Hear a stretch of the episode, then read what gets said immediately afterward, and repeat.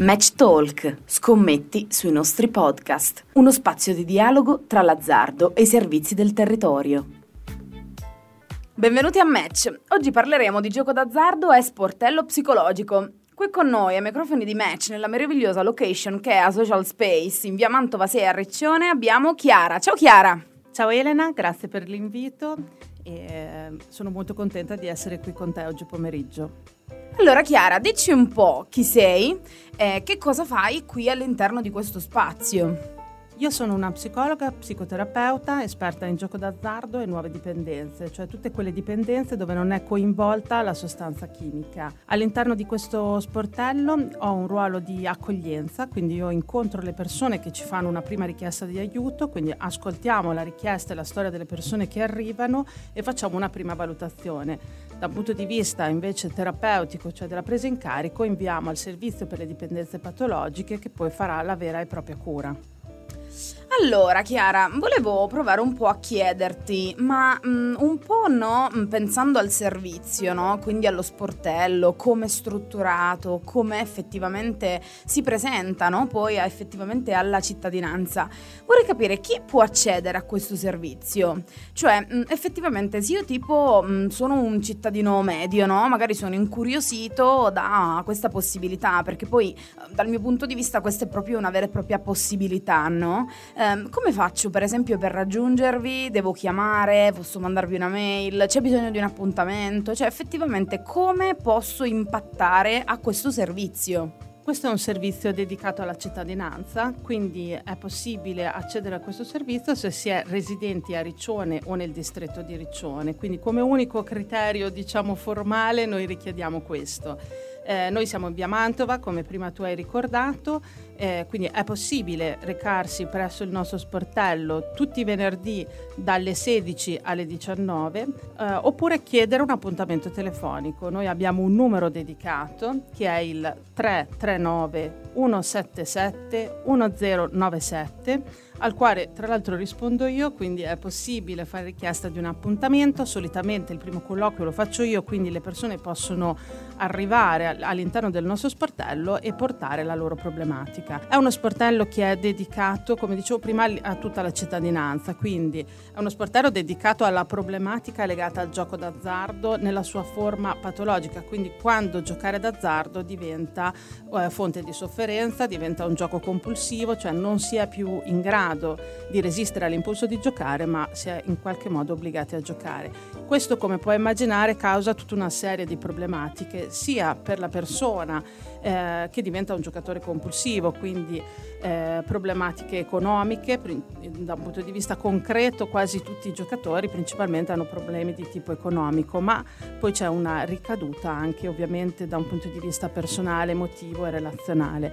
Dico questo perché introduco al, al fatto che anche le persone che conoscono un giocatore o con un legame di parentela diretta, quindi un familiare, oppure persone che conoscono un giocatore, colleghi, datori di lavoro, amici, eh, possono venire a conoscenza che c'è una persona loro cara che ha questo problema e quindi anche queste persone, quindi familiari o eh, amici intorno al giocatore, possono venire da noi e esporci quello che sta capitando. Noi a questo punto cercheremo di dare una, tutta una serie di informazioni sia sulla problematica legata al gioco d'azzardo, quindi un pochino come funziona, sia a tutte le possibilità di aiuto e servizi disponibili nel territorio.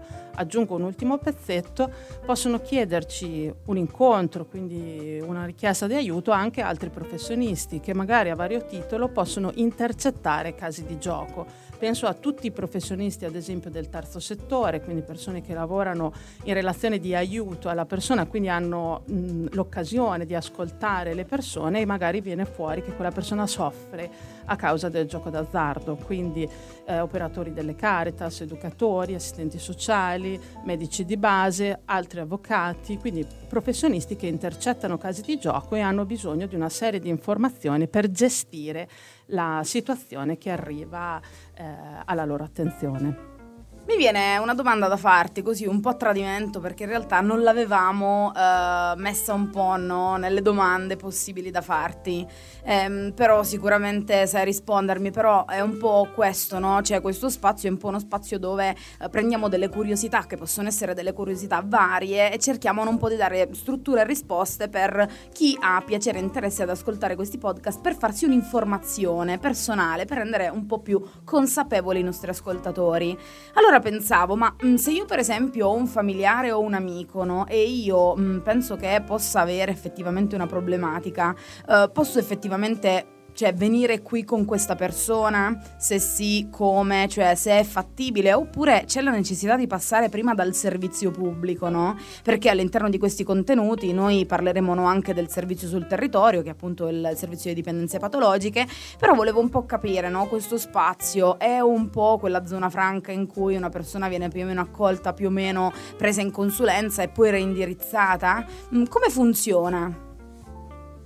Il senso e l'idea iniziale di questo spazio era proprio questa, quella di offrire un luogo sganciato dai luoghi del, ufficiali della salute, quindi in questo caso quando parliamo di dipendenze sono i servizi per le dipendenze patologiche, proprio per fare un primo step, come se fosse un ponte tra la solitudine della malattia e la vera e propria presa in carico al servizio sanitario. Qui ci può accedere eh, liberamente, noi siamo lontani dal servizio, siamo in una zona tra l'altro periferica della città dove viene garantita totalmente la privacy e fuori non abbiamo nessuna insegna di eh, servizio pubblico, no? noi siamo un, un momento e un ponte tra la solitudine della malattia e l'incontro con la cura.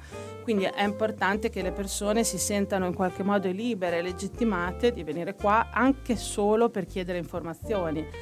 Um, tu hai introdotto un tema particolare, Elena, ti ringrazio, che è quello, eh, un mio amico, un mio familiare, mi accorgo o immagino che abbia questo problema, che cosa posso fare? Eh, forse una delle prime cose, la più importante, quella che cambia un po' anche la direzione delle, delle cose, è uscire dall'isolamento, quindi non stare più soli con questo dubbio, con questa preoccupazione, ma anche con questa sofferenza eh, e condividerla. Mi sta succedendo questo, ho paura che questa persona sia caduta in questa dipendenza eh, e qui noi principalmente li ascoltiamo e poi piano piano diamo tutte le informazioni, tutti gli strumenti per cercare di trovare una direzione da intraprendere insieme al giocatore.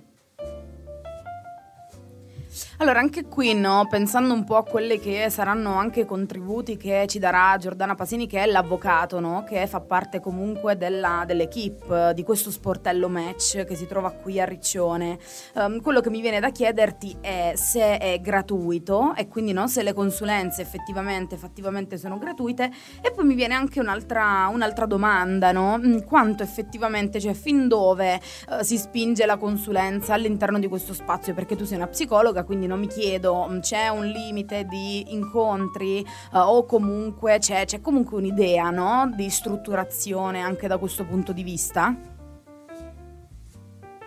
Alla prima domanda, cioè se questo tipo di servizio è gratuito, ti rispondo sì, è gratuito grazie alla, anche alla volontà del Comune di Riccione di avere questo spazio e di averlo gratuito per la cittadinanza e alla collaborazione col servizio per le dipendenze patologiche. Eh, mi permetto di dire che è stato un servizio fortemente voluto eh, proprio per andare incontro ai bisogni dei cittadini. Eh, per quanto riguarda il mio pezzo, cioè quello che io faccio qua dentro, abbiamo una regola, quindi che adesso vi andrò a illustrare, non è una regola rigida, nel senso che io non mi occupo di cura, non faccio la presa in carico e non intraprendo un percorso terapeutico. Faccio i colloqui iniziali, quindi colloqui in cui la persona magari a volte anche per la prima volta racconta la sua storia. Eh, facciamo una valutazione della situazione, quindi quello che sta succedendo e anche quelli che sono sia i bisogni della persona che arriva, che ripeto può essere sia un giocatore che un familiare, che la motivazione a intraprendere un percorso di cura piuttosto che delle azioni di sostegno sia da un punto di vista psicologico-sanitario che legali se ci sono i problemi correlati al gioco d'azzardo. Quindi sì, il mio non è un ruolo di cura, non è un ruolo terapeutico, è un ruolo più, è lo step prima, è un ruolo di accoglienza e sono molto grata per aver avuto questa occasione. Allora, volevo sapere un po', cerchiamo un attimo di addentrarci no, all'interno di quello che è proprio il fenomeno del gioco d'azzardo, però mh, sotto una lente mi viene da dire un po' più psico, no? Noi nel settore ci definiamo un po' psico, edu, eccetera. Quindi ti volevo chiedere, um, secondo te in questo momento, cioè secondo te o comunque sicuramente saprai no, avere dei riferimenti anche un po' più solidi del secondo te che io ti faccio, che io ti pongo in modo un po' più colloquiale. Quanti soldi si spendono nel gioco oggi? Cioè, effettivamente, um, tante volte um, viaggiamo no? su queste um, cifre, numeri un po' buttati un po' così a casaccio, um, perché siamo tante volte no, vittime di luoghi comuni. Eh, proviamo un po' a fare, a mettere a fuoco no? uh, quelli che possono essere dei dati, perché poi tante volte è importante anche cercare di mettere i piedi un attimo per terra, guardarsi in faccia e dire ok, parliamo esattamente di questo. Allora, l'aspetto economico è chiaramente uno degli aspetti che definisce questa patologia, cioè le persone per andare a fare quello che gli piace, cioè la, la, il comportamento dal quale dipendono, hanno bisogno di denaro. Quindi in realtà da un punto di vista psicologico il denaro è quello che mi serve per giocare poi io dipendo dallo stare in gioco da un punto di vista economico e da un punto di vista del nostro paese, che è l'Italia, si può fare tutto un altro ragionamento. Eh, il mercato del gioco d'azzardo è un mercato benestante perché è la terza industria nazionale dopo Eni e Fiat e ogni anno incassa tantissimi soldi. Bisogna fare un'enorme des- distinzione, ovviamente come potete immaginare, tra pre-pandemia e post-pandemia da Covid-19. Perché dico questo? Perché nel 2019 siamo arrivati a spendere in gioco d'azzardo, quando parlo eh, di spendere intendo la raccolta, cioè quanti soldi abbiamo investito in, per consumare gioco d'azzardo. È chiaro che tanti soldi vengono spesi, quindi la cifra che vi sto dicendo è la cifra di quanti soldi sono stati investiti per consumare gioco ed è una cifra che sfiora i 110 miliardi. Quindi questa è una cifra enorme. È chiaro che questa cifra poi andrebbe scorporata col payout, cioè tutto quello che ritorna sotto forma di vincite un po' la filiera che incassa una parte di questa cifra e poi l'erario, cioè i monopoli di Stato, che incassano tramite la tassazione. Quindi quello che ti posso dire già da subito è che in Italia vengono spesi tanti soldi per consumare azzardo. Allora, ti ringrazio perché effettivamente hai uh, citato una, una, fase molto importante no, che noi abbiamo passato, che appunto eh, la, l'epoca del Covid, no? quindi ora sarà tutto un pre-Covid, post-Covid. Eh, quello che un po' mi viene da chiederti è come è cambiato no? il fenomeno del gioco d'azzardo prima del Covid e dopo il Covid. Ora, proprio così a fare proprio no, dei ragionamenti qui ad alta voce in questo spazio che vuole essere proprio uno spazio di dialogo. Eh, mi viene da dire no, ma durante il Covid effettivamente le sale erano chiuse, quindi cosa è successo? Ma poi eh, mi viene proprio una, una domanda proprio così spontanea, spontanea quasi non genuina, eh, ma erano davvero chiuse le sale? Cioè, nel senso, mm, ci puoi dare qualche, qualche informazione no? riguardo uh, questo fenomeno, no? che poi è stato il Covid, e quindi come ha impattato sul fenomeno del gioco d'azzardo? Elena, ti aggiungo un ulteriore elemento. Tu hai parlato di pre-Covid e post-Covid. Esiste un mercato del gioco d'azzardo anche durante il Covid e qui bisogna fare una piccola distinzione. Allora, partiamo dal 2019, quindi mh, da quando il gioco è diventato legale ha sfatturato sempre più soldi. Quindi il 2019 è stato l'anno in cui sono stati incassati più soldi, quindi questi famosi 110 miliardi. Poi è successo il Covid, quindi nel primo Covid, quindi quindi quello del 2020, il gioco fisico è stato chiuso, cioè le sale erano chiuse, non si poteva giocare alle slot machine all'interno dei bar, pote- le sale scommesse erano chiuse, quindi il primo COVID, cioè la prima ondata di Covid, il termine tecnico non mi viene, comunque parliamo del 2020, è stata una chiusura che ha impedito ai giocatori di andare a giocare fisicamente nei luoghi di gioco. Quindi era rimasto solamente in questo primo caso ehm, il gioco online e poi faremo una riflessione specifica su questo. Nel 2021, nella seconda ondata, nelle seconde chiusure, è stato di nuovo eh, chiuso il gioco fisico, ma si potevano giocare ai totalizzatori numerici, quindi lotto, super enalotto, win for life, 10 lotto e si potevano giocare gratte vinci. Questa è stata una scelta particolare, ovviamente parliamo di una scelta dello Stato in quanto è lo Stato che gestisce il mercato del gioco d'azzardo. Quindi in realtà in prima battuta c'è stata una chiusura totale del gioco fisico, in seconda battuta è rimasta questa offerta parziale dove si potevano giocare eh, tutti i, nu- i, numeri, quindi l'otto superenalotto e i gratta e vinci. Quindi alcuni giocatori comunque sono rimasti agganciati a queste tipologie di gioco fisico. Poi che cosa è successo? Ad oggi gli unici dati che abbiamo, i dati vi ricordo che ce li, fornis- ce li forniscono i monopoli di Stato, cioè il famoso ri- libro blu che ogni anno esce dove i monopoli di Stato ci dicono tutto quello che il monopolio gestisce, quanti soldi sono stati spesi, tabacchi, alcol, gioco d'azzardo, quali giochi e dove.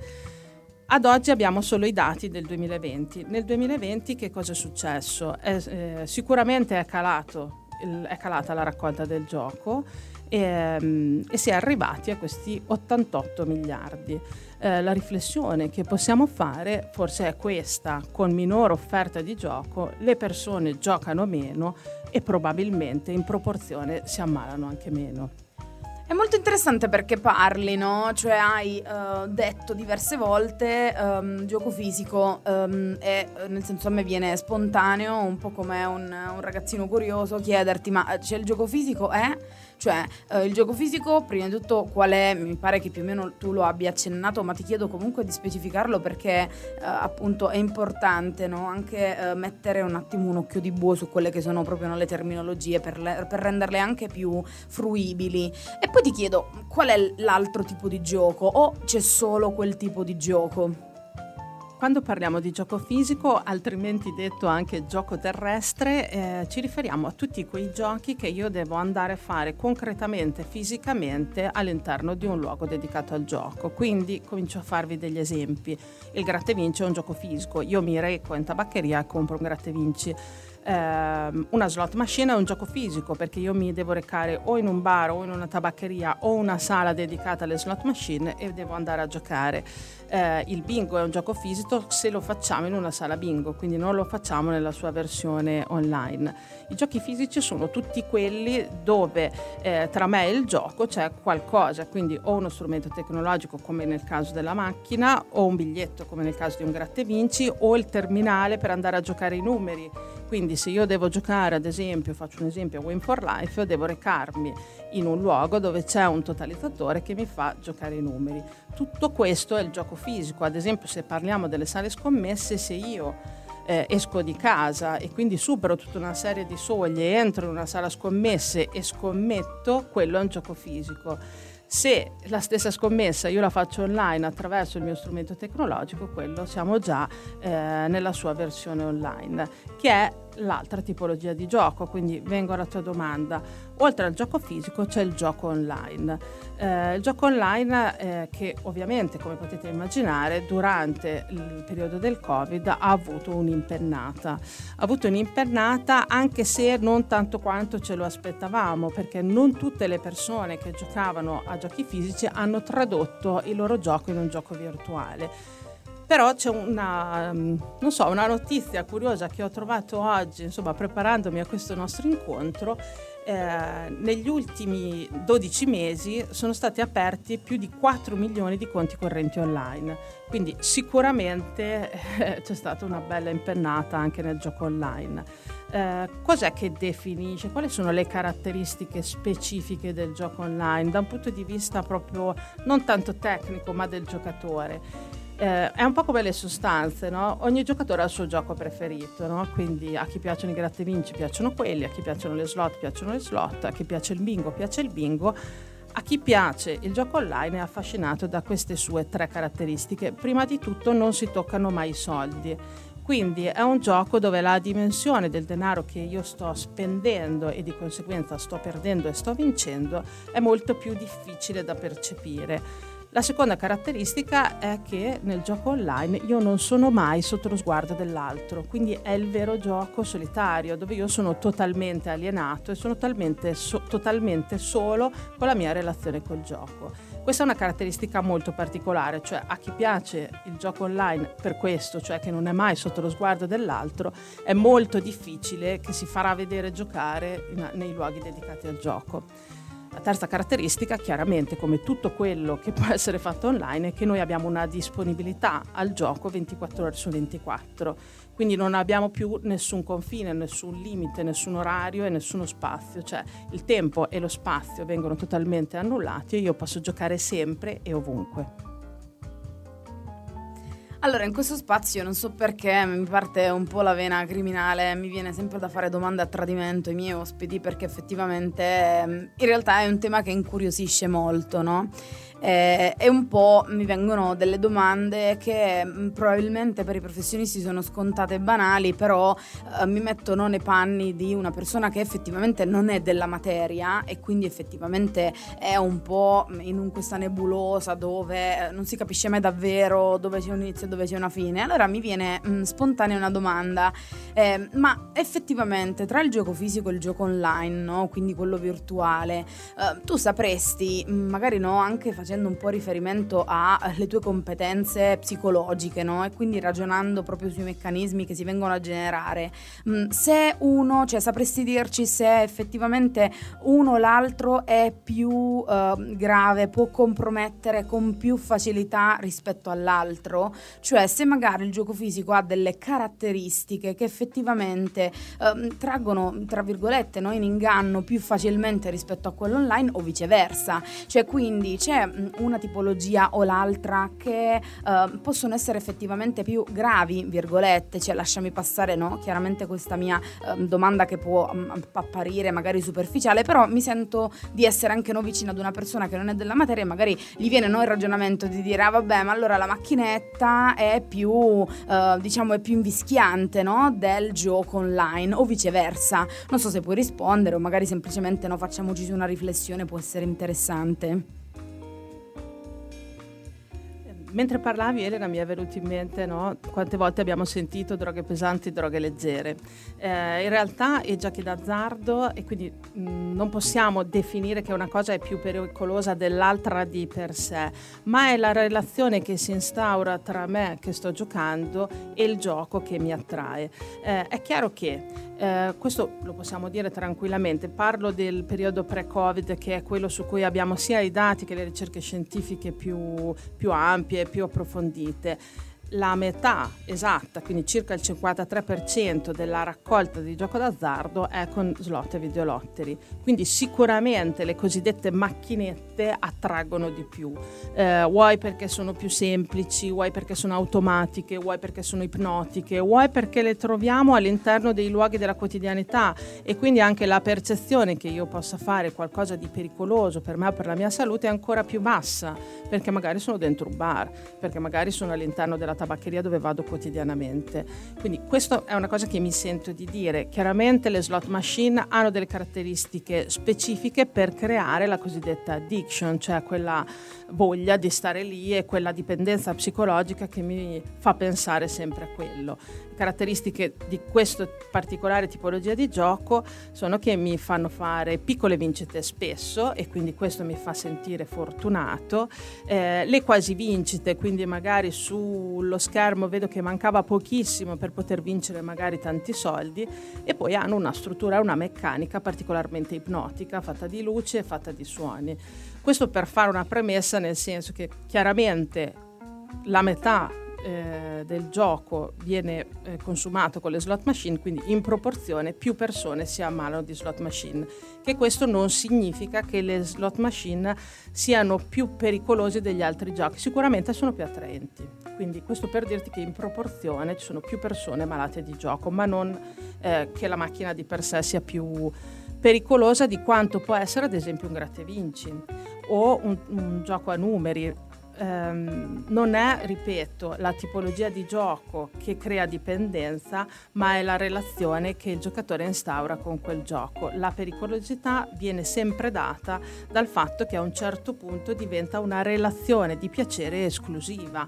Quindi tra le tante cose che nella vita prima mi davano piacere, sollievo o anche solo mi facevano un attimo staccare la spina, io comincio a trovare solo lì quella sensazione che voglio provare. Quando la relazione di piacere diventa esclusiva, chiaramente è una relazione pericolosa che ci può portare fino alla dipendenza, che è chiaramente il contrario della libertà. Io non posso più scegliere se farlo o non farlo, ma sono costretto a farlo. Eh, come dicevo prima, chiaramente il gioco online ha delle trappole diverse, quindi il fatto di essere totalmente solitario, eh, non si toccano mai i soldi e senza limiti di nessun genere. Non è la tipologia di gioco che è pericolosa, ma è la relazione tra il gioco e il giocatore. È molto interessante no? il ponte che uh, effettivamente hai realizzato, che poi no, uh, è la risposta no? che un po' uh, cercavo, perché effettivamente poi eh, questo deve essere uno spazio proprio per cercare di dare il più possibile delle informazioni a 360 gradi, eh, cercando anche di rispondere a delle domande che non hanno nulla di banale, ma semplicemente mancano proprio di informazione. Ed è un po' questo lo scopo di questo spazio, cioè generare dei dei contenuti che possano essere utili eh, principalmente per chi ci ascolta, ma perché no anche per noi operatori che eh, ci troviamo no, in, questa, in, questa, mezz'ora in cui chiacchieriamo magari anche di temi che noi non abitiamo eh, sempre.